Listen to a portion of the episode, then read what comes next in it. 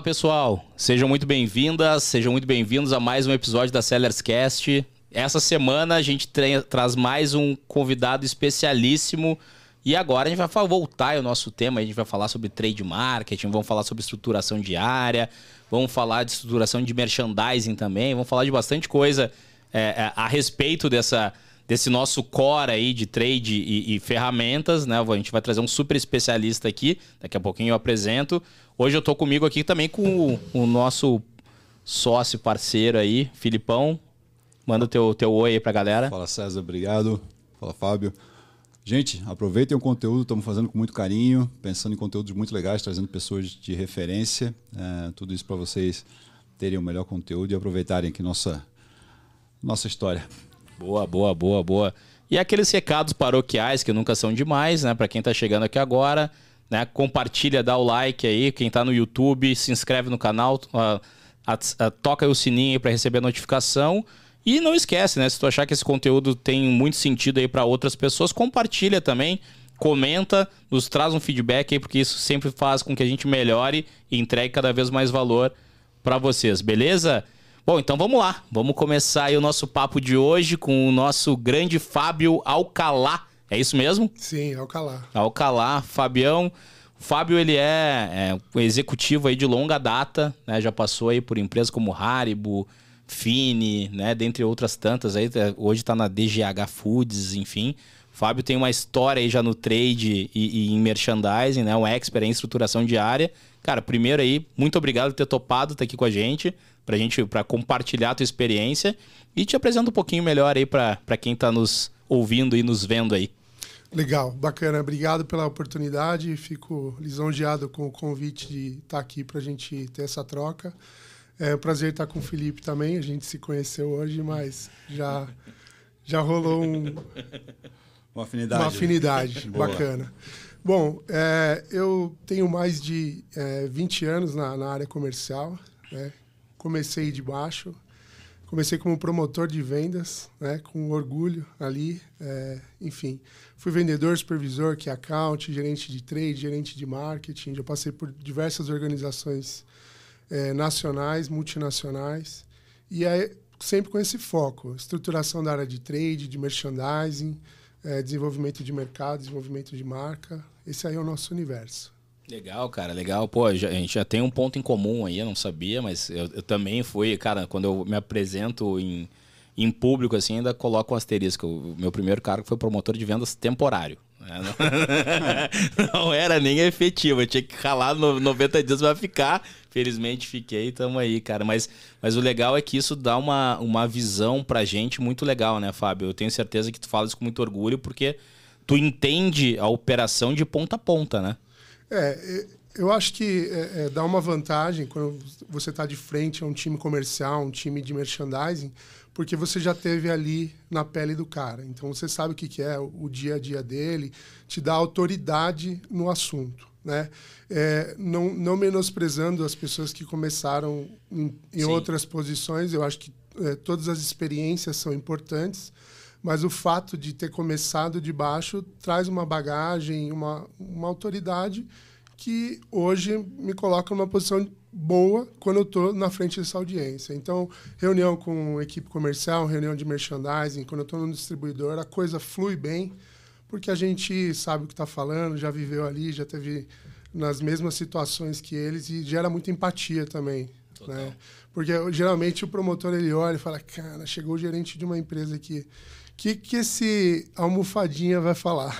Aí quando você fala, cara, já tive na tua pele, já carreguei caixa, já, já briguei com o encarregado de loja, já briguei, já dei cotovelada no promotor da concorrência. Então aí acaba gerando uma, uma identificação e acho que a coisa flui melhor. É, e, o, e o promotor ele tem uma característica, né, Fábio, que eu, eu, eu geralmente eu falava assim na, na, dentro da indústria, que eu falava assim, cara, quem mais entende do nosso produto não é o diretor de marketing, não é o diretor executivo, é o promotor, cara. Porque Sim. o cara tá vendo ele em loco, né? Ele tá vendo ali o, a, a, coisa, a arte acontecer, né? Ele sabe que, cara, quando o preço cai, o produto para, ele sabe que quando o preço. É, é, uh, quando o preço sobe, o produto para, quando o preço cai, ele acelera, ele sabe como é que tá o giro, ele sabe uma movimentação do concorrente, o que, que os caras estão fazendo, ele consegue ter uma leitura completa do cenário, né? Ele é o primeiro que pega qualquer alteração de embalagem. Se tem algum erro numa embalagem, algum lote com problema, ele é o primeiro cara a pegar, é o primeiro que vai ver. E ele também, ele é, o, é quem está mais perto do shopper. Exatamente. Ele está lá na gôndola, abastecendo, ele está ouvindo o que, que o, a, a, dona de casa pega o produto ali está falando. Ele, ele tem a temperatura do varejo ali, ó, o produto está caro, eu não gostei. Cara, ele está quietinho ali, mas ele está é, é, ativamente ouvindo a voz de quem remunera toda a cadeia, que é o shopper, de quem paga conta de tudo. É, então, eu acho que esse cara tem, ele tem uma, uma importância muito grande. E aí também acho que a gente precisa pensar um pouquinho como que a gente capta as percepções uhum. desse cara ali na ponta e como a gente tangibiliza isso. Então, eu falo muito, converso com o promotor, eu falo, cara, vocês têm um, uma joia na mão, que é, você tem que ser proativo, né? Traz para a gente essa temperatura do mercado. Então, hoje também com muita facilidade de comunicação, grupos de WhatsApp, a gente acaba aprendendo muita coisa com essa galera aí. Legal, Fábio. E, cara, dentro da tua longa história, qual, qual a diferença que você vê entre uma empresa que valoriza o promotor e entrega uh, essas ferramentas, esses treinamentos para o promotor para extrair isso dele e as que não fazem? Qual, qual, é o, qual a diferença da execução de, entre um negócio e outro? É, no final do dia não é salário. Uhum. Né? O cara ali tem que trabalhar com paixão, com brilho nos olhos, com vontade. E eu acho que é o acolhimento, a oportunidade que o cara tem de crescer como, como profissional e como pessoa, dele evoluir ali, é, é, de ter é, vínculos é, significativos dentro da empresa. Né? Porque a gente passa às vezes 8, 10 horas com aquelas pessoas ali, é, tem um monte de dificuldade, então tem que haver um clima positivo. Né? Não dá para. Eu acho que a primeira coisa é criar esse sentimento de, de família. Né? Uhum. A gente cuidar uns dos outros, desenvolver as pessoas. Né? Então, eu acho que isso é, é o primordial. E aí as outras coisas é, é consequência, né? Salário e tudo isso está dentro do pacote, ninguém trabalha de graça, claro. né? Mas eu acho que também o, merchandising ele precisa ser o celeiro de talentos da empresa. Se perdeu muito isso. Verdade. Tá. Os melhores é, vendedores, supervisores, gerentes foram os caras que saíram da base. Uhum. Porque eles conhecem chão de loja, eles conhecem negociação, eles entendem como é que se negocia um espaço.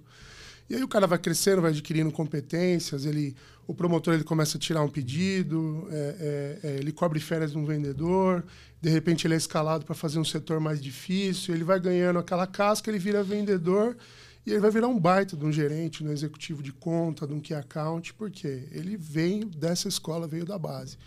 Eu acho que hoje é, é banalizou muito essa coisa de terceirizar o merchandising, uhum. né? Uhum. Tem as, as agências aí que fazem um baita no trabalho, fazem agências boas que treinam, se preocupam Sim. com as pessoas, fazem um trabalho sério e dão oportunidade para o promotor crescer. Isso daí é, é importante, eu acho que tem que ser assim, né? Se tem um profissional que ele quer ficar lá 20 anos na, na carreira dele como promotor, ok, é o, é o que ele escolheu para a vida dele. O nível de contentamento dele está naquilo ali, ele é feliz fazendo aquilo, ok, mas eu creio que o promotor ele tem que ser um, a entrada, o primeiro degrau da área comercial. Uhum. Então o cara entrou ali, eu acho que as empresas têm que resgatar isso daí. Quando, quando eu, eu comecei a minha carreira, eu fui promotor da Nestlé. Né? Uhum. Na Nestlé você tinha essa visão. Uhum. Você sabia que você ia ser vendedor. Uhum. Depois você ia ser supervisor, você podia ser um gerente regional, você podia ser um key account. Então tinha um caminho trilhado. Né? O promotor era júnior, pleno, sênior. Uhum. Então, você recebia os treinamentos, você sabia onde você ia chegar. E começava assim: você tirava pedido, você cobria vendedor. Né? Você, não, você era um promotor que trabalhava de ônibus, depois você virava um promotor motorizado.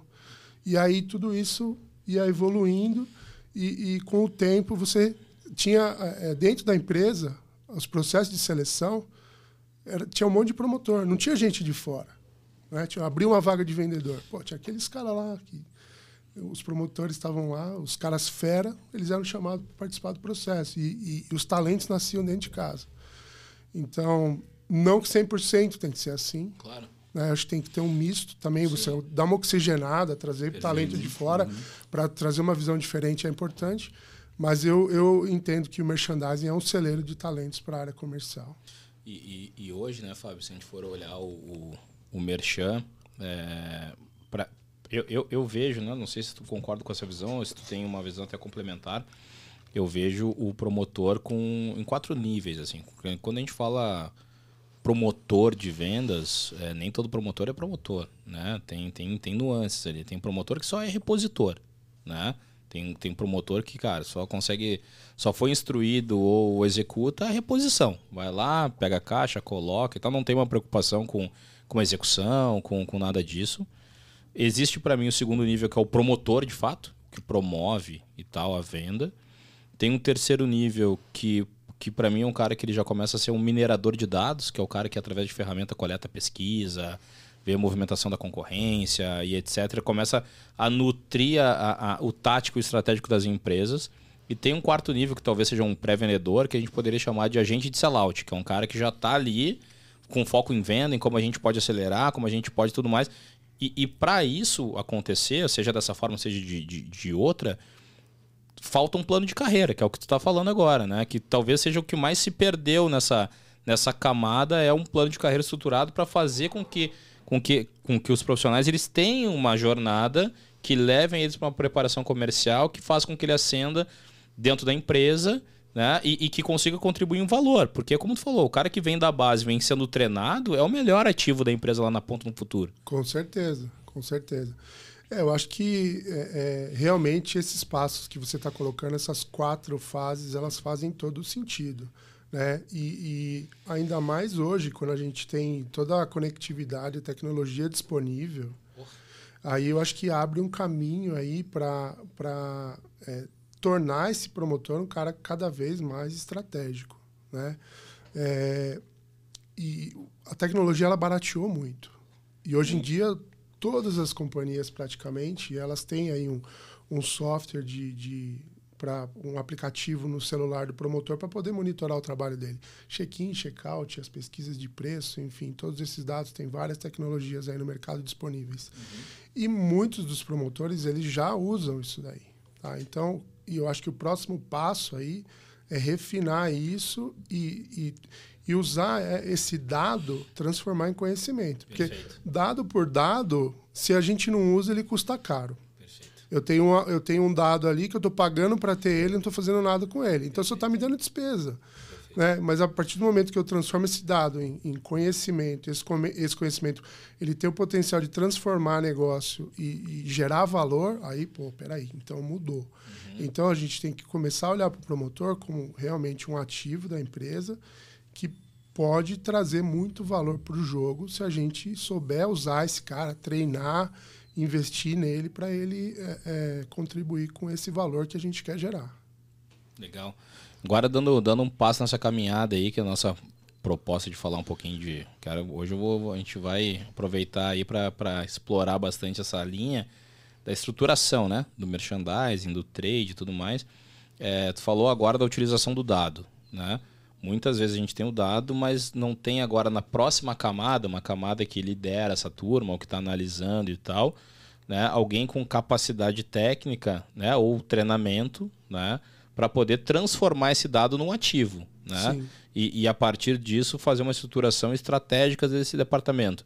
Para quem está nos escutando agora, Fábio, como é que tu sugere isso na tua experiência? Como é, como é que começa esses primeiros passos? assim? Porque quando a gente fala em dados, estruturação, o cara já, já imagina lá um cockpit da NASA, o cara tá em Houston, cheio de, de luzinha piscando e tal, pô, preciso ter não sei quantas pessoas. Como é, como é que é na prática? Como é que começa essa caminhada? Olha, é, precisa é, iniciar mesmo que seja bem pequeno. Vamos dizer que você tem uma equipe aí de 50 promotores. Começa com 10 ali, trazendo dado. O que, que, você, o que, que é importante pesquisar. O que, que é importante saber? Se eu tenho um, um, aplicativo no celular do promotor, o que, que eu tenho que saber? Vai, a, essa pergunta tem que ser respondida pelo que é a minha categoria. O que, que movimenta aquela categoria que eu estou inserido? É, eu tenho que fazer um monitoramento de preço muito forte, porque eu estou numa categoria que é muito sensível a preço, então isso tem que fazer parte do escopo. Eu tenho, eu tenho é, é, espaço, é, é, espaço em gôndola, espaço extra, enfim. O, o que for, faz sentido tem que ser monitorado. Isso vai ser consolidado de alguma maneira esses dados têm que entrar, que seja para uma planilha de Excel uhum. e, e, gerar uma base e a partir dali você começar a entender o comportamento das coisas e, e, e fazer testes e começar a colocar umas proposições e ver o que, que acontece. Né? Então, se eu tenho ponto extra em 10% das minhas lojas, se eu aumentar para 20%, o que, que vai acontecer com a minha venda? Se a minha distância de preço do meu concorrente ele está 10% e eu estou performando tanto, se eu colocar essa, essa distância, essa diferença de preço em 5%, o que, que vai acontecer com o sellout? Então, é, você precisa começar a modelar aquilo que faz sentido dentro do teu negócio, as proposições, e trazer isso é, para é, respondendo aquilo que você está procurando. Uhum. Né? Tem, você tem que traçar um caminho e usar esse dado é, é para trilhar é, esse caminho. Então depende muito da categoria. Então, por exemplo, hoje, hoje a gente trabalha muito o índice de preço na, na, na nossa categoria, muito comoditizado. A gente usa pesquisa de preço assim, é, é, é algo muito sensível para nós. E é uma briga. Todo promotor tem que fazer, a gente fica no pé dos caras porque ele tem, eles têm que mandar. Tem lá uns top 30, 40 SKUs que a gente tem que ver o preço deles toda semana. Então, para nós, é algo muito sensível. E eu tenho o índice de preço do, do, do líder, porque eu não sou líder hoje, nós somos a segunda marca, e ali a gente precisa estar dentro daquele range de preço, porque senão eu atrapalho demais o meu giro. E, e, e, olha só, e a gente também usa pesquisa de preço para dar aumento. Por quê? é, não é só para é, para é, ver se eu estou acima, uhum. né? para ver se eu estou acima ou abaixo. Eu preciso trazer valor. Uhum. Então, olhando pela pesquisa, pô, esse item aqui eu posso aumentar 5%, 10%. Eu vou aumentar. Uhum. Porque nós temos que tentar capturar valor, porque hoje a gente está com as margens da, dessa Sim, indústria total. muito apertadas, então a gente usa a pesquisa como uma ferramenta também para monitoramento de mercado e saber se o nosso índice de preço está de acordo. É, então, a, a preço é um exemplo. É, enfim, o espaço que a gente tem, né? se a gente está numa categoria que tem muito giro e você precisa daquele espaço na gôndola para dar manutenção no teu share, então o promotor precisa de pelo menos 50% do espaço em determinada categoria. Ele tem que apontar aquele dado. E se a gente não está com 50%, a gente sabe que o nosso giro vai ser prejudicado. É, então, isso daí a gente vai traqueando toda semana, entendendo o que está acontecendo com as lojas atendidas. E aí é plano de ação corretivo, né? Vamos aqui, vamos atuar, ó, o espaço caiu, ó, ali é, ponto extra de oferta. Tem um item que está em oferta, ele precisa ter ponto extra. Tem, tem ponto extra? Não, não tem. Bom, então estou botando dinheiro ali na ação de sellout e eu não tenho estoque suficiente na área de venda. Cadê o giro adicional que eu preciso mediante o investimento que foi feito? Perfeito, cara, perfeito. É, é, é, é, um, é um equilíbrio ali muito sensível de, vamos chamar assim, de alavanca de demandas, né? Eu tenho que começar a modelar o que, que me dá mais retorno, até onde, eu, até onde vai a minha elasticidade de preço, né? até onde eu posso flutuar, porque ainda mais num, quando a gente está falando de uma indústria né, mais sensível a preço, né? Isso é uma habilidade técnica bem fina, né? Sim para poder fazer isso. E, e, e, e, o que mais, assim, eh, Fabio, para a gente poder falar assim, tá, legal, tem lá as, as visões de, de medição de preço, de alavancas e tudo mais. E se eu quiser estruturar um, um dimensionamento assim de, de, de, de, de, roteiro de promotores, de como investir, até quanto eu posso botar de serviço, aonde que cabe um promotor, onde é que não cabe. Como é que o cara que está uh, aqui para aprender com, contigo sobre estruturar uma área de merchandising, o que, que ele precisa ter atenção, pelo menos? É, a gente sabe que o, o, o custo da, do, do merchandising é um custo alto. Né? Então a gente precisa maximizar. O ideal é que a gente tenha um, um agrupamento geográfico, primeiramente, né? para que o promotor passe o menos tempo possível se deslocando. Então, é, na, na, companhia, a gente fez um trabalho recentemente de é, de todos os nossos promotores. A gente reduziu, através de pinar no mapa realmente as lojas. Né? Tem uma, um, trabalho que a gente faz no Google Maps, a gente pina ali todas as lojas, faz um trabalho de setorização, cruzando o volume, quais os produtos que estão em linha naquela loja. Legal. É uma coisa muito na unha, sabe? Uhum, uhum. E aí a gente cria os setores com um faturamento, uma quantidade de produto que ele que, que o promotor meio que ele se paga, a gente tem um valor de corte. Uhum. Então a gente cria setores de X mil reais que é para viabilizar, né? Eu tenho uma régua de investimento. Eu preciso de X de faturamento para ter um promotor. Uhum. Eu crio esse setor com um agrupamento geográfico. A gente também tenta é, organizar por canal. Então, se eu conseguir que um promotor seja mais especialista em cash, colocar mais cash para ele e mais alto serviço para aquele que, que performa melhor em, em, loja, tem perfil. Tem promotor que, que vai melhor no cash, tem promotor que vai melhor no super. Então, é, como aqui em São Paulo a gente tem uma quantidade de lojas muito grande, então a gente consegue modelar dessa maneira. E aí é, a gente conseguiu reduzir 24% o tempo que o promotor passava em deslocamento. Caramba. Então, isso foi um ganho enorme. Sim. Né? E, e, reduzimos a despesa e aumentamos o tempo do cara dentro de loja. Então, a gente economizou com, com, com transporte e temos o, o, promotor mais tempo dentro de loja. Isso nos deu ganho de escala, enfim, a gente conseguiu reestruturar e, no final das contas, salvou uma boa grana. Né? Se multiplica isso por 13, né? Porque é, é, é, o valor que a gente conseguiu ali é, salvar. Então, é, esse é um exemplo do que pode ser feito é, é, dentro da, na, da, da, setorização do, do promotor. Cara, é um, é um número impressionante, né? 24% de, de organização é um número realmente impressionante, né? E em, relação a, a esse... Aí andando um pouquinho, ampliando um pouco mais o escopo, né? Como é que hoje tu enxerga, Fábio, a maturidade das áreas de trade, assim, né? É, se a gente for parar assim para analisar o que é o trade, o que deveria ser, onde é que tu, onde é que tu acha que as empresas estão hoje? O que que, o, o, que, que tu vê de oportunidade de melhoria assim nessa implantação de trade, né? Não, não precisamos falar das grandes multinacionais, vamos falar do, do, do, do mercado de, de médias empresas, né? Como é que tu enxerga hoje? Eu acho que é, a gente tem de tudo no mercado. Né? Tem empresas multinacionais que começaram o trade lá na década de 90 e estão é, com a área super madura hoje, né? no começo dos anos 2000, que começou mesmo essa área de trade. Então, as grandes multinacionais elas estão bem estabelecidas com, com trade, já têm processos muito bem formados. É, e aí você vem com a cultura do trade ampliando para as outras empresas. E, e as, as menores hoje elas têm uma deficiência ainda. Eu acho que o trade de, ele está sendo executado por alguém.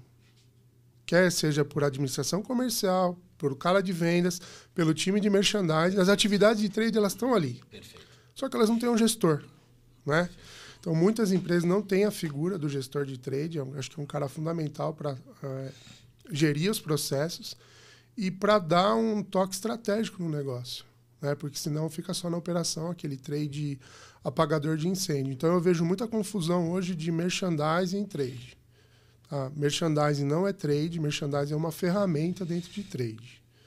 É, então o trade ele está ligado aí com a estratégia comercial, com a estratégia uh, de marketing e, e, é a área que é o centro nervoso que faz a ligação ali entre a necessidade do shopper, a necessidade do canal e a necessidade das marcas, né?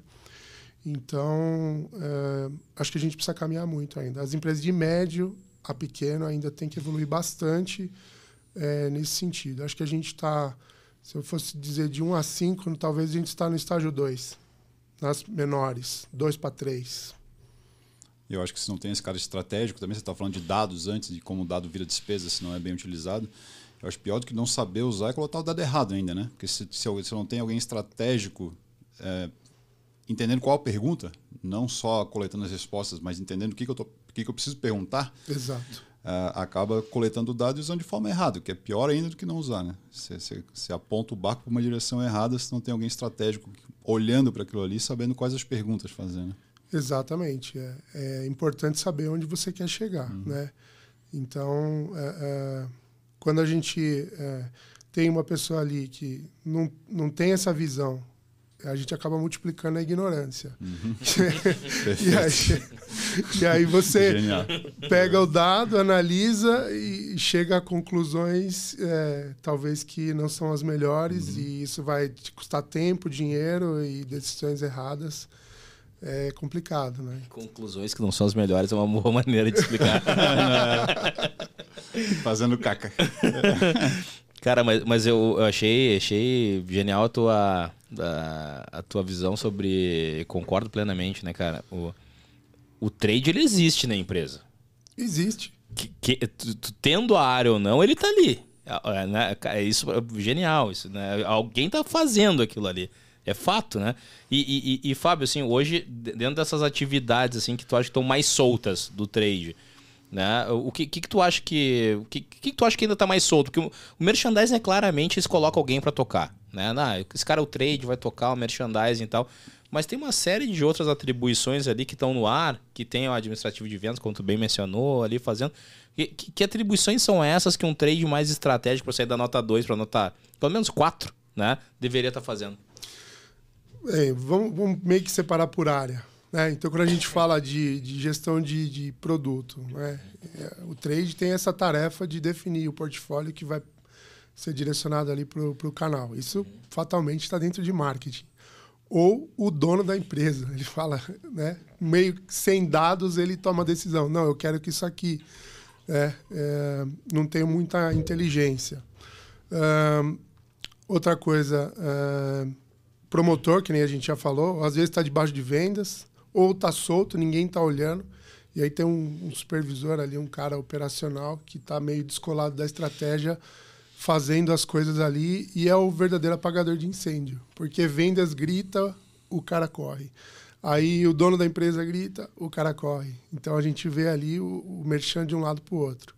É, material promocional, né? feito desconectado da estratégia, sem um propósito definido, o cara faz cantoneira, faz display, clip strip sem orientação, e aí você vê aquelas exposições bizarras, uhum, né? Uhum. totalmente fora de Uma contexto. Totalmente fora de contexto. Enfim, são tentativas, né? Vai, vai por tentativa e erro, de uma forma aí, é, sem planejamento.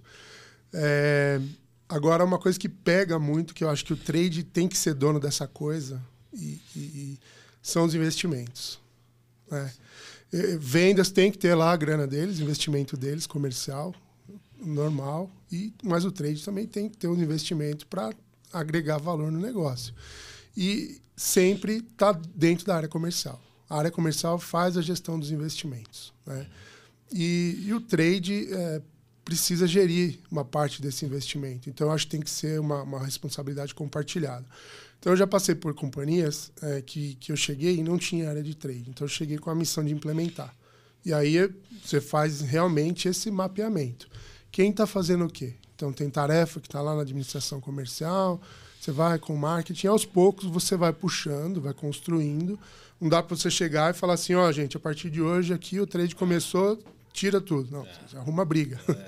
Então, tem, tem toda essa questão de ir negociando e mostrando o valor que você vai trazer, uma metodologia, é, para que aquilo agregue valor. Então, se você chega ali e, e, e, não, não colabora no processo, não tem porquê. Então, é, realmente precisa é, haver uma congruência de todos ali, entendendo que uma parte vai ter que ceder né, uma atividade que está dentro de marketing, pô, traz para cá, porque aqui a gente tem uma ciência para fazer, nós vamos demonstrar resultado, a gente vai trabalhar junto, ó, você vem até aqui, até aqui eu que faço, e vamos junto aí. Acho que é, não tem a área, é a empresa, é o que, que o negócio precisa. Né? E falando de, de investimento, então é, vendas fica doído, né? Pô, teu percentual de investimento é 5. Não, chegou o trade agora, você fica com 3, o trade fica com 2. Acontece. E aí, como é que faz? Mas depois de seis meses né, da, da dor, é, o time comercial já não consegue mais fazer negócio se não tiver o apoio de trade. Porque eles acabam entendendo que não é só preço. Né? Você está trazendo uma outra proposta de valor que acaba deixando as tarefas deles ali mais fluidas, as negociações chegam com outro tipo de argumentação, com outra abordagem, e que alavanca negócio nem, não só dando desconto, né? através de outras mecânicas ali. Um combo, é, uma ação de, de, de sellout coordenada com o selim. Então, tem tudo isso. Deixa eu fazer uma pergunta. Teve uma fala do, do Fábio que me pegou é, específico. Você falou ali da, das, dos pontos de venda bagunçado, cantoneira e etc. É, eu, eu, eu, sabia, eu estava esperando. Me, é, aquilo ali me pegou em especial. A minha atividade principal tem uma empresa de branding, uma consultoria de branding, né? Onde a gente cuida exatamente da, da ativação da marca no mercado, além da construção do posicionamento, do cuidado de ativação. Uh, obviamente a pergunta é retórica se isso atrapalha ou não. É lógico que o produto mal exposto né, atrapalha mas o quanto o mercado está tá preparado para entender o que a marca quer comunicar e aplicar isso, e se não está, o que ainda precisa para fomentar esse, esse treinamento, esse ensino dentro das, das distribuidoras, dentro dos, dos promotores, enfim, que executam lá na ponta, Ou das indústrias, de venda. Né? É. Você diz é, é na qualificação do promotor para ele executar bem. Exato, o entendimento do posicionamento que a marca precisa transmitir no ponto de venda e quanto o promotor está preparado para entender qual é esse posicionamento e executar isso na, no ponto de venda, na gôndola. Né, é, eu acho que uma das tarefas de trade realmente é traduzir essa linguagem de marketing uhum. para o pessoal da base. Tá? Então, é, merchandising é rua, sola de sapato, não é rocket science. Então, uhum. você vai trazer alguma coisa muito técnica, uhum. eles não vão absorver. Então, eu entendo que o profissional de trade ele precisa dessa sensibilidade de, de traduzir é, coisas que ele ouve no nível estratégico, em discussões de diretoria sobre branding, posicionamento, levar isso para a ponta. Então você não vai precisar dar uma explicação filosófica por que, que aquela marca tem que estar tá lá. Fala, cara, ó, o princípio é esse. A marca precisa de X de espaço, está posicionada do lado desse concorrente. Ah, eu quero estar tá no meio da gôndola, quero abrir o fluxo, o que, que eu quero? Então você dá diretrizes claras, simples e executáveis. Né? Eu acho que falta muito isso. Isso pega muito em relação a treinamento. Eu vejo que o pessoal está muito preso na, na, na muito voltado para estratégia, para número e tal, e deixa um pouquinho de lado esse, esse ponto da, da execução. Mas eu acho que se treinar realmente, fizer um trabalho corpo a corpo com o time de merchandising, os resultados vêm. Mas não pode deixar de ser simples. Tá? Uhum. Mesma coisa, campanha. Quando você monta uma campanha, coloca é, dois gatilhos, quatro, cinco KPI diferentes para o cara ganhar, cara. perdeu o maior tempo ali, não vai dar em água, aquilo lá vai dar em água, sabe? Não dá em uhum. nada. Então, é a mesma coisa com o promotor. Ser simples, objetivo, direto. Acho que pegar, montar uma gôndola simulada. Olha, eu preciso que a gôndola fique assim. Ah, mas e se acontecer tal coisa, tal? E aí você vai, modela alguns, alguns tipos de canais diferentes, situações diferentes e, e dá aquilo ali de maneira muito objetiva. Né? Eu acho que ele tem que ser... Você precisa trabalhar com princípios gerais. Né? Os pontos de venda, eles não são uniformes. Você tem uma variedade muito grande. Então você tem que ter princípios gerais. Onde é o meu posicionamento? Onde eu quero estar? Do lado de qual marca? Né? Falando de, de, de, posicionamento, realmente. É, então acho que é por aí que a gente, a gente doutrina e chega onde marketing precisa. Né? Hum. Que marketing, no final das contas, quer que aquilo aconteça. Ok, então o trade vai é, trazendo uma linguagem da rua aí da, da, para a galera poder executar. Sabe, sabe um exemplo que eu, que eu faço, cara, para agregar no, na, na, na, tua provocação, que, que, que, é, que é, concordo com, com, com, o Fábio, né? E, e, e, a analogia que eu faço é que o trade, ele é quase que, para quem fez exército ou, ou entende da carreira militar, é intendência, né? O, o, o trade, ele, ele tem um... Tem um tem o, o, pessoal do tático que está aqui dizendo assim, a gente precisa conquistar aquele território lá, né? E esse pessoal que está no estratégico, quem conquistou, que pensou na marca, pensou na categoria, pensou e tudo mais, fez uma análise mercadológica e tal, a gente precisa conquistar aquele espaço naquela categoria, etc. Tem o, o, o pelotão de venda, de, de, de, de, vendas é o pelotão que vai lá para fazer cumprir aquela, aquela estratégia, colocar no mercado, conquistar, etc, etc. Mas tem o trade em tendência, que é o cara que vai antes na frente lá e tenta traduzir aquilo ali. Tá, entendi a estratégia, entendi que a gente quer conquistar isso aqui. Mas será que eu consigo chegar naquele terreno lá dificu dificultoso? Pô, talvez eu vou ter que fazer uma ponte. Não tem ponte. Como é que eu vou passar com o tanque por aqui? Eu vou ter que construir uma ponte antes para poder cumprir essa estratégia. Então ele, ele acaba tentando usar ferramentas para garantir que a estratégia que foi bem desenhada e pensada lá atrás seja efetiva e bem executada lá na ponta, né? Talvez seja mais ou menos o paralelo que eu, que eu faço, assim. E, cara, e é difícil fazer isso, né? É, é, é talvez um dos grandes desafios das, das empresas é esse, né, Fábio? É, é pegar essa estratégia né, central que vem lá e conseguir colocar a ipsiliteres lá na ponta ou adaptar ela, enfim. É, eu acho que esse é um processo que ele precisa se retroalimentar. Então não é simplesmente a área de marketing, a área estratégica, criar um produto, determinada embalagem e falar, ó, vai lá e coloca no mercado. Eu acho que tem que haver um diálogo, porque você tem marcas, por exemplo, eu já vi caso de, de empresa de lançar uma embalagem que não cabe na gôndola, porque era muito grande. E aí o cara botou a embalagem de lado. Aí você fica assim para ler. Né? Então, como é que faz isso? Então, tem que haver uma conversa. Então, toda vez que você traz o time é, é, de trade para um desenvolvimento de produto, você vai ganhar no processo. Né? E eu sei que tem empresas que fazem, tem muitas que não fazem. Né? Simplesmente, então, você lança ou você arremessa produto. Então, essa é uma, é uma consciência que a gente precisa ter como é, é executivos da indústria, de que a gente tem um papel é, que um tem que ajudar o outro. Então não é trabalhar como uma, uma ilha separada, né? Então as áreas precisam conversar pelo bem do negócio. E eu vejo que é, tem espaço para fazer. É, é, isso conecta muito com a, com a cultura que a gente estava falando antes, né? De, de, essa passagem de bastão ser fluida, de, de colaboração, né? É, porque esse, esse, essa analogia que você fez parece que é um caminho longo e que a possibilidade de ter ruído e ego envolvido é muito grande, né? E cada um vai tentar fazer a coisa do seu jeito e passa o bastão para frente enviesado já. Quando chega lá é um telefone sem fio, né? Vira, vira, vira outra coisa, né? Então a, a cultura ajuda que esse, essa passagem seja mais, mais é, fluida. Né? E aí pegando até um exemplo que o Fábio trouxe, né? Ah, não é não é o trade ou vendas ou merchan, é a empresa, uhum. né? Existe uma estratégia é, que está acima de qualquer departamento, que é aquela, é aquela lá, cara. Nós temos uma missão. Uhum. A missão é aquela lá. Nós vamos cumprir essa missão através desse departamento. Se não é um departamento que tem uma missão ou tem outro, senão não vou para lugar nenhum, né, cara? Sim. É. É, olhando pelo, pelo viés de trade, né, você tem que sempre a gente, todos os departamentos tem que procurar é, é, agregar valor para o negócio. E o que, que trade faz? Trade trabalha com frequência, volume e penetração tudo que, que você fizer vai cair nessas, dentro desses três é, formas de, de, de, aumentar a venda.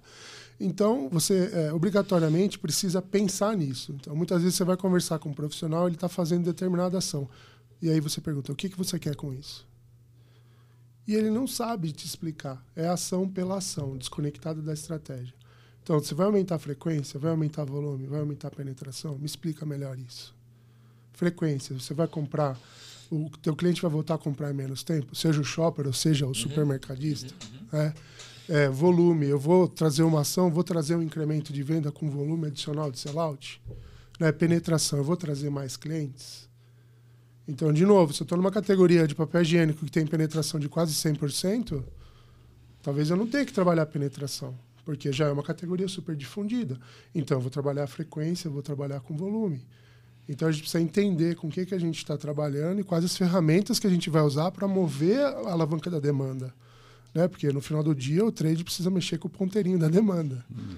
Né? E acho que é, é isso que a gente faz todo dia quando a gente senta para tomar as decisões.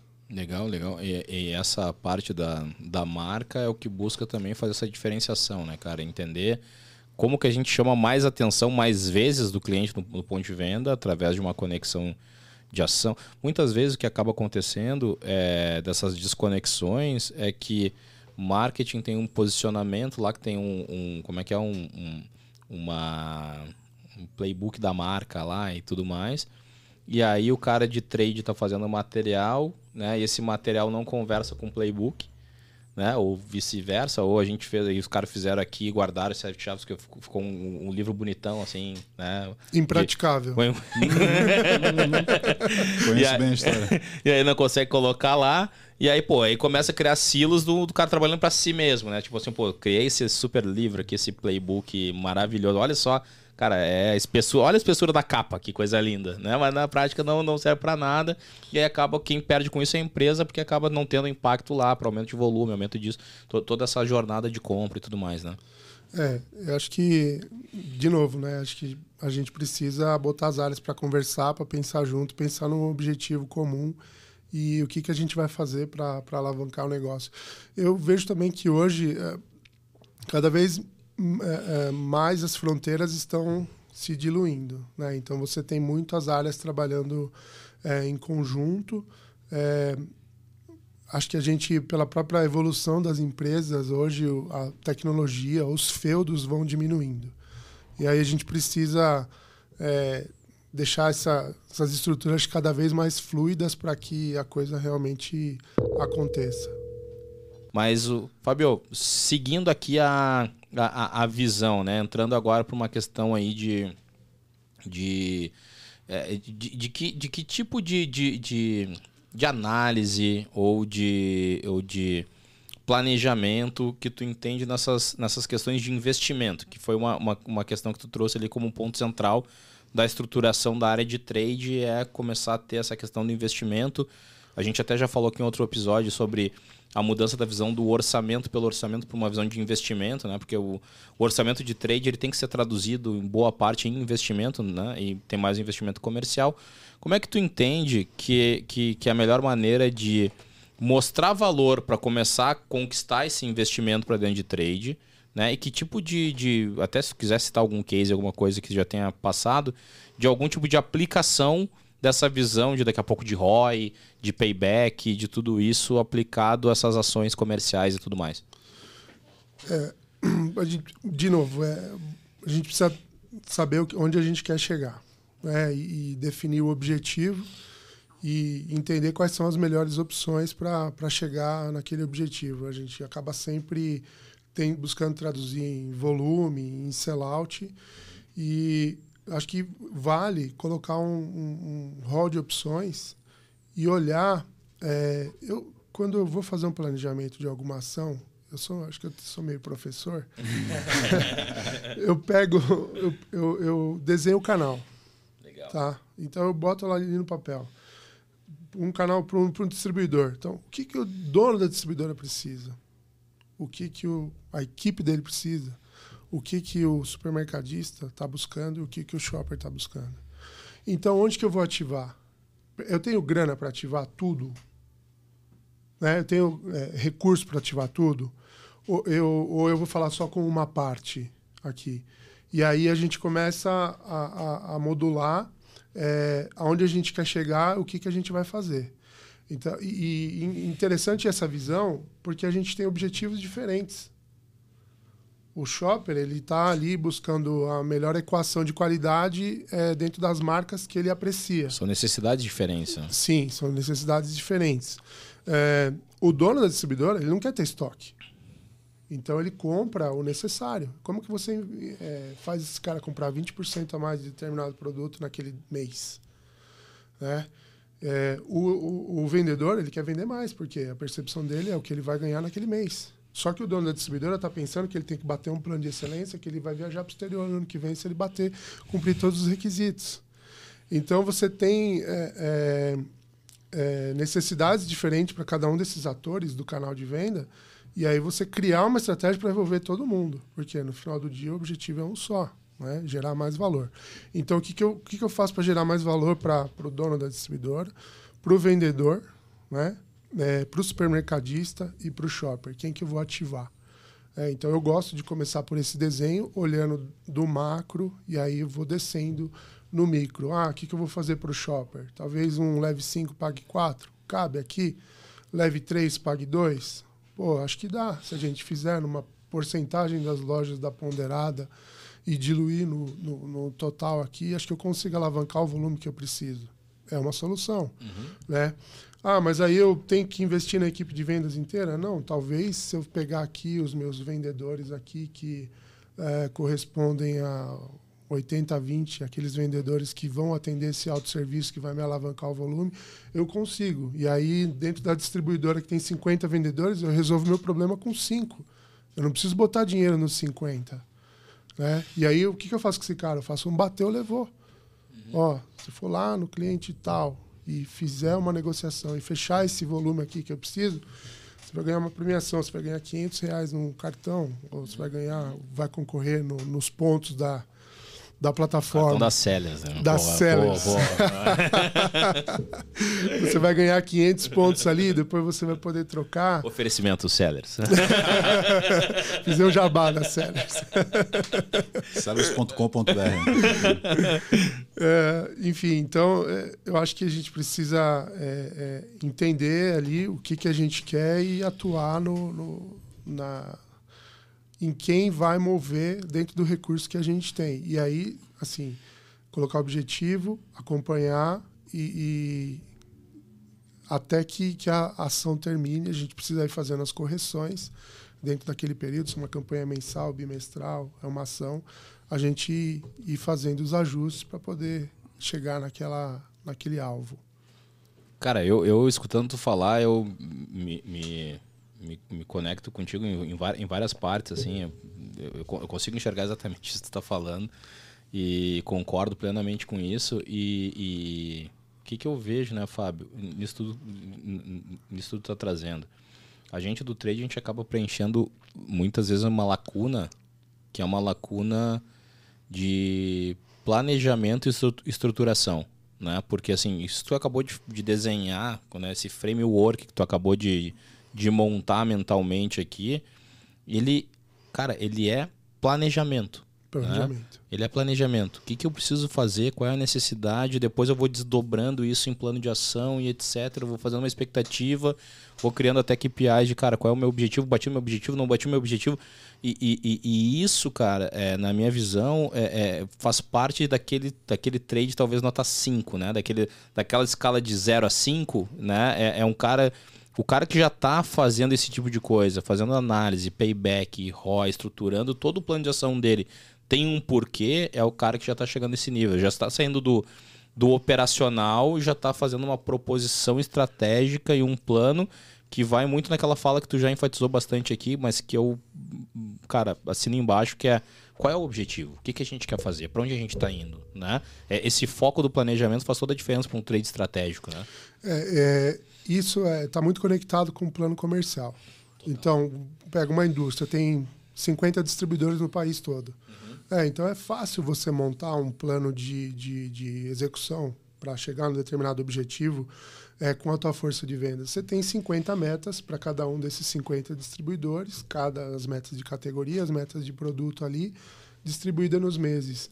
Senta o cara de vendas e o cara de trade junto e fala, pô, vamos agora desdobrar isso daqui. Para o distribuidor X, nós vamos fazer isso, isso, isso. Eu tenho esse investimento aqui. E esse investimento não pode estourar esse teto aqui, tá? Tá, o que, que a gente vai fazer para chegar no nosso, no nosso objetivo? E sempre você tem dados preliminares. Você sabe como é que foi as campanhas anteriores, o que você fez antes né? E, e, e, a partir daí fica mais fácil tomar decisões. Então, é, minha construção junto com o time comercial sempre foi é, a quatro mãos. É, nunca fiz uma ação, ó, toma. Não, não, é junto. E aí eu acho que dá, porque você também empodera o time comercial. E aí quando o cara compra a ação com você, ele, ele tá junto ali porque ele tá fazendo parte. E aí, quando você pensa na, na, na, como vai ser o final, na hora de fazer o selim, a coisa fica muito mais fácil. Porque se você ficar apagando incêndio, botando verba para escoar é, é, estoque que está parado lá no distribuidor ou no, ou no, atacado, sempre, sempre vai estar tá correndo atrás do rabo. Mas quando você faz um, uma ação de, de selim já com a previsão de quais são as suas iniciativas de sellout, cara, o, processo flui. E aí você vai traqueando aquilo, entendendo o que que é, é, dá certo, o que que não dá. É por isso que é importante ter registros, né? E a partir daí você vai apertando os parafusos necessários para chegar onde você quer, na meta, no objetivo que foi definido. E aí você já tem um ROI previsto, porque você já sabe quanto vai investir, você já entendeu o teu cálculo no Selim. Você não está inventando uma verba para Lógico, tem ocasiões que você precisa, às vezes, carregar um pouco Sim. mais de investimento, Sim. porque você teve ali um, um over, né? Uma, uma, não foi o, o, giro como você esperava, e aí você tem que fazer uma ação corretiva. Mas é, eu acho que tudo começa ali no, no selim, fazendo a quatro mãos, entendendo qual que vai ser o payback. Se eu entregar esse sellout aqui previsto, quanto que eu vou trazer de resultado? Esse é o planejamento. Eu entendo que funciona assim. Perfeito. E, e, e, isso também, né, Fábio? É, tu já está numa alta, uma alta liderança há muitos anos, né? Isso já, já acaba sendo uma coisa natural para ti, né? E, e, mas até assim, falando com quem está chegando aqui, né, e que está querendo entender como até como crescer na carreira, como, como chegar nessa posição, né? É, talvez uma coisa que é legal de, das pessoas entenderem que é, é, esse tipo de planejamento que o Fábio acabou de, de descrever com detalhes aqui é o que faz toda a diferença numa carreira em trade, né? Porque é, com isso a gente consegue tangibilizar as coisas, né? Porque senão fica muito aquilo que tu falou lá atrás, uma coisa muito reativa, né? Um trade meio que bombeiro, né? Uma coisa meio que operacional. Cara, fechou uma campanha aqui, me solta um material, né?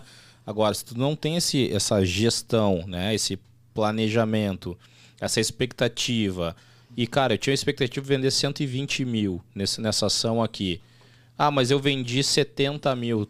Cara, isso é um terror? Não, cara. É, é, é, se tu tem o dado e tu consegue entender por que que tu não bateu 120, o que que faltou para fazer uma ação corretiva, como o Fábio acabou de falar, tu, tu, tu traduz controle, tu traduz gestão para quem tiver na tua liderança e isso faz com que o teu departamento comece a ganhar escala. Talvez as ferramentas técnicas padrão para um, um profissional de trade tenha a ver com isso, né, cara? Sobre gestão, projeto, análise de planejamento, plano de ação, correção de rota e tudo mais, né?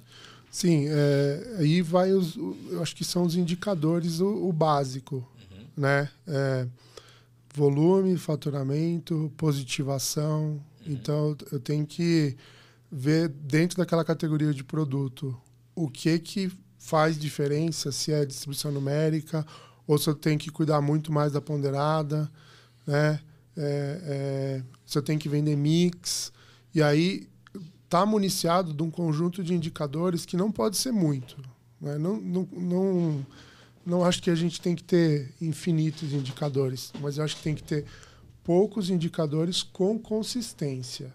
E esses poucos indicadores, eles têm que ser é, é, geridos diariamente. Você tem que olhar para aquilo e tomar decisões diariamente. Então, você precisa de dados de sellout, precisa de dados de distribuição para olhar se aquilo que você planejou. Né, não adianta, fez um plano de trimestre e, e olha de vez em quando. Não, tem que olhar com frequência e fazer follow-up com o time comercial, né? 5% de planejamento e 95% ali na manutenção para que aquilo aconteça. Eu entendo que é assim que funciona. E indicador, né? Indicador.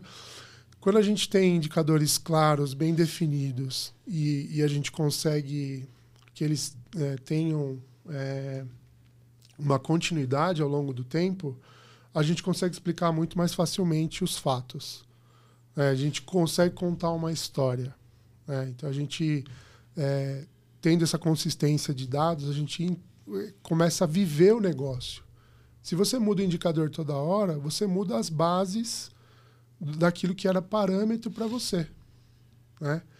É, por exemplo, você muda o teu filho de escola. Cara, mexe com toda a tua rotina.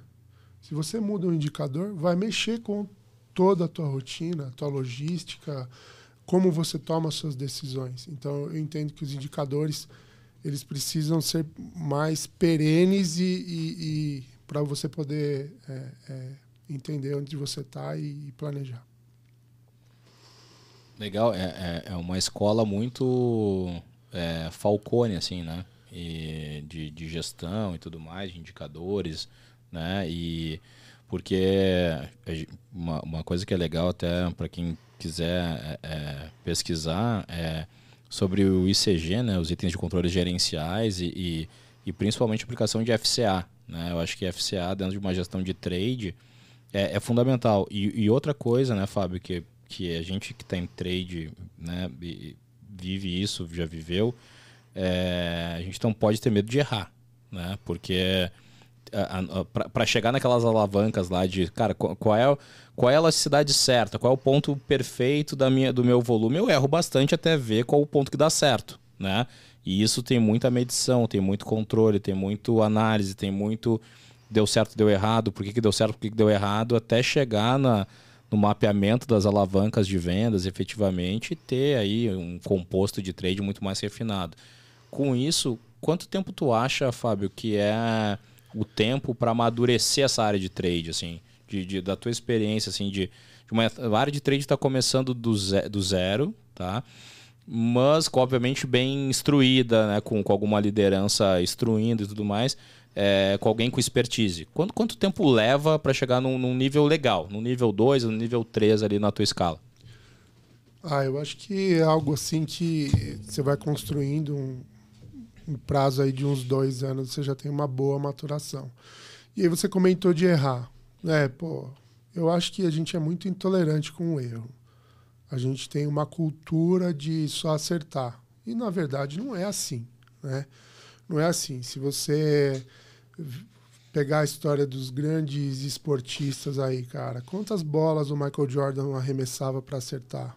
E o cara virou um gênio por quê? Porque ele treinou muito mais que os outros.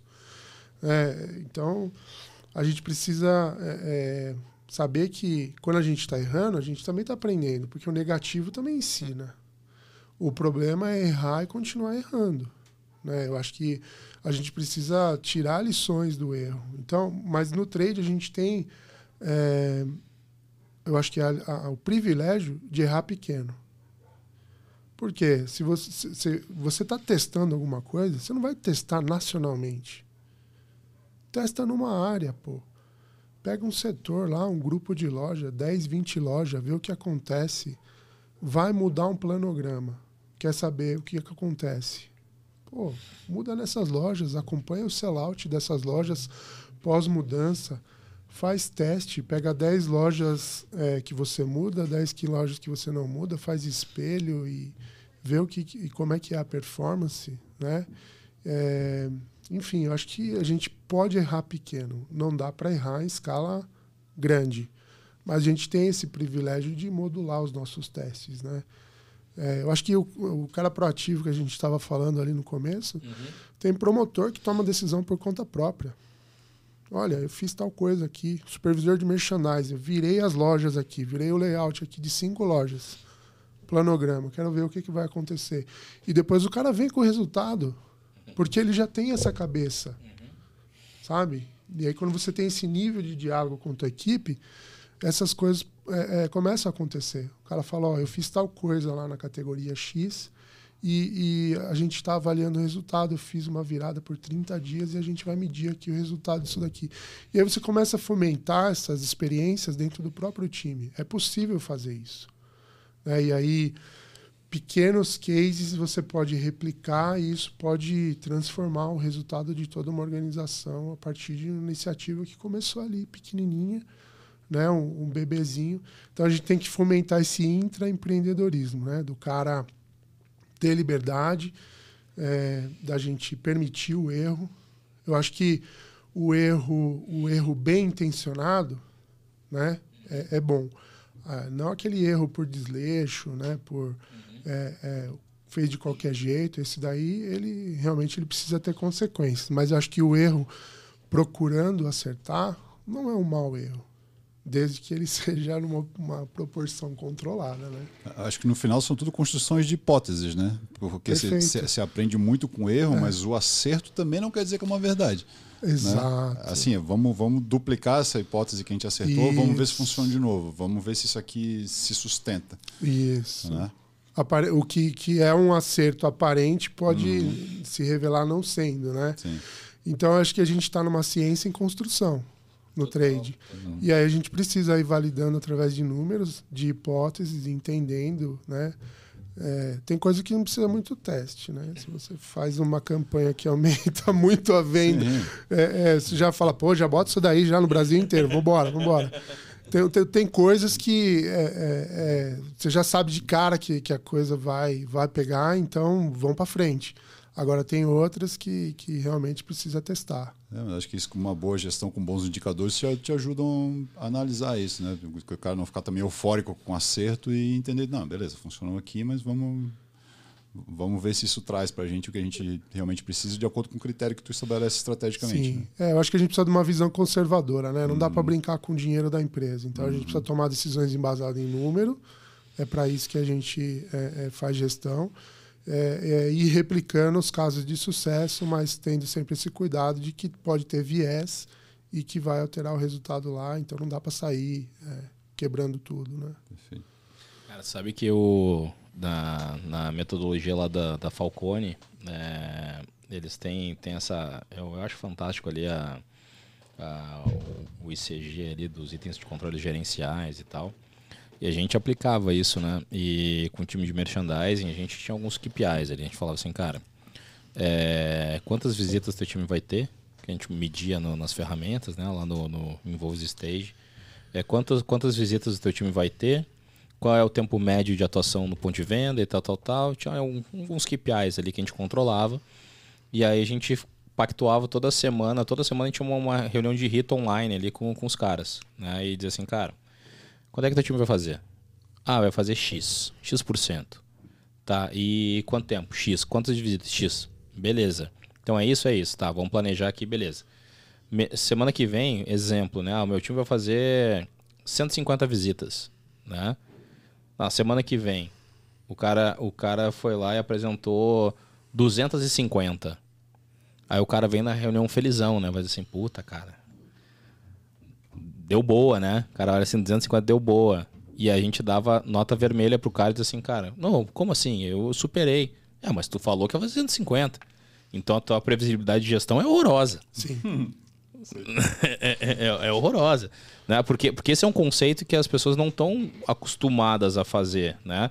Por exemplo, um cara de vendas que diz que vai bater 100% e bate 200, ele fala, porra, arrebentei. Só que, cara, pode arrebentar com, com, a, com a produção. Uhum. Né? Aí o cara arrebenta com a produção, perde. A no outro lado. Ah, entende assim? Então, essa capacidade de gerenciar o resultado e saber por que, que foi muito acima, né? Tem tanto valor quanto saber com, quando foi muito abaixo, né? Então, o, o, o extremo acerto e o extremo erro, ele tem a mesma medida de, de, de falha de gestão, né? Perfeito. É quando a gente fala de um abastecimento eficiente, se o cara superou 200% a meta, pode ser que ele vai ficar três meses sem vender depois. Uhum. E aí o que ele vendeu a mais aqui vai faltar de outro lugar. A empresa não estava preparada com matéria-prima, com embalagem para atender aquela demanda. E aí? Né? Como é que fica? Então, é, é, precisa realmente acertar tanto para cima quanto para baixo e entender isso daí. Acho que essa previsibilidade ela faz parte do, do gestor.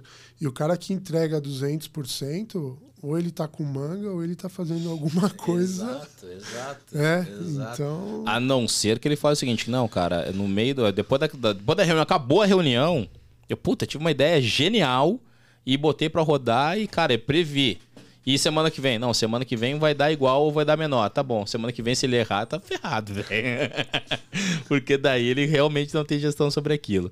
Mas, cara, Fabião, é, cara, queria te agradecer, né, pelo, pela tua disponibilidade de ter vindo aqui, né? Cara, para quem vive em São Paulo sabe que se deslocar no trânsito já requer um esforço, né? Então, te agradecer demais aí por ter conseguido estar aqui com a gente. E antes da gente encerrar, queria que tu mandasse teu recado final aí para todo mundo. Como é que as pessoas fazem para te encontrar nas redes sociais, né? Por favor. Bom, é, queria agradecer a oportunidade da gente estar aqui batendo esse papo, é, enriquecer o nosso, o nosso meio, né? Contribuir com as pessoas. Eu acho que é, é um prazer a gente poder falar daquilo que a gente faz, daquilo que a gente ama e contribuir com, as, com a carreira das pessoas, né? O Sellercast tem chegado a muita gente e eu fico feliz com, com, essa, com esse momento que a gente está tendo. Bom, e para me encontrar é fácil, né? No LinkedIn, Fabio Calá, eu, é bem não tem outro. não conheço um ainda, deve ter algum por aí. Nem eu. É, mas é muito tranquilo aí me encontrar no LinkedIn. É, e estamos aí nessa na, na, nossa batalha aí na, nas indústrias, nesse papel de, de trade. E é o que a gente gosta de fazer, o que a gente ama, querendo contribuir com, com as pessoas, com as organizações. E eu entendo que trade ele é um, ele é um construtor de, de pontes. O que, que é isso? É, né? A gente leva o propósito das marcas a encontrar o shopper. Né? Então, hum. acho que isso é muito legal. A gente faz essa conexão né? de, de na, na ponta ali, levar é, é, o que as marcas têm de melhor para o consumidor que está ali dentro do ambiente do ponto de venda. Então, acho que é um trabalho muito bacana, muito nobre. Gosto muito de, de fazer isso e é isso aí. Legal. Filipão, recado final aí. Cara, com essa fala eu fico até. Eu vi. Tô, tô tocado, tô, tô, né? que bom que tem alguém levando o que a gente faz pra, pra, pra gôndola. Mas, Fábio, obrigado por ter né, contribuído aqui com, a nossa, com o nosso projeto. César, obrigado pela, pela jornada de sempre. Quem tiver no YouTube, segue aqui, curte, se inscreve no canal. Tem vindo muito mais coisa boa por aí. Se você tiver no Spotify só nos ouvindo, clique, favorite o Cast para receber os próximos episódios. Eu no LinkedIn, Felipe Gondim, só me adicionar lá. É, é isso, cara. Obrigado mais uma vez. Boa. E para quem quiser saber um pouco mais sobre a Sellers, além do link aqui com o contato do Fábio, com tudo, com tudo mais aqui, tem aqui o, o site da Sellers, vai lá, entra lá, entende um pouquinho mais o que a gente está fazendo de diferente no mercado. Se quiser alguma demonstração, nosso time de vendas vai tá, vai ter a felicidade de, de, encontrar contigo e te apresentar com detalhes e, e, tudo que a gente faz e como a gente pode estar tá junto aí. Tá bom? Até os próximos episódios. Obrigado por mais, mais uma vez pela audiência e não esquece de comentar, compartilhar e procura o Fábio lá também, né? Troca uma ideia para que a gente possa, para que ele possa também contribuir e te ajudar na tua jornada, tá bom? Valeu, gente. Até o próximo episódio do Sellerscast.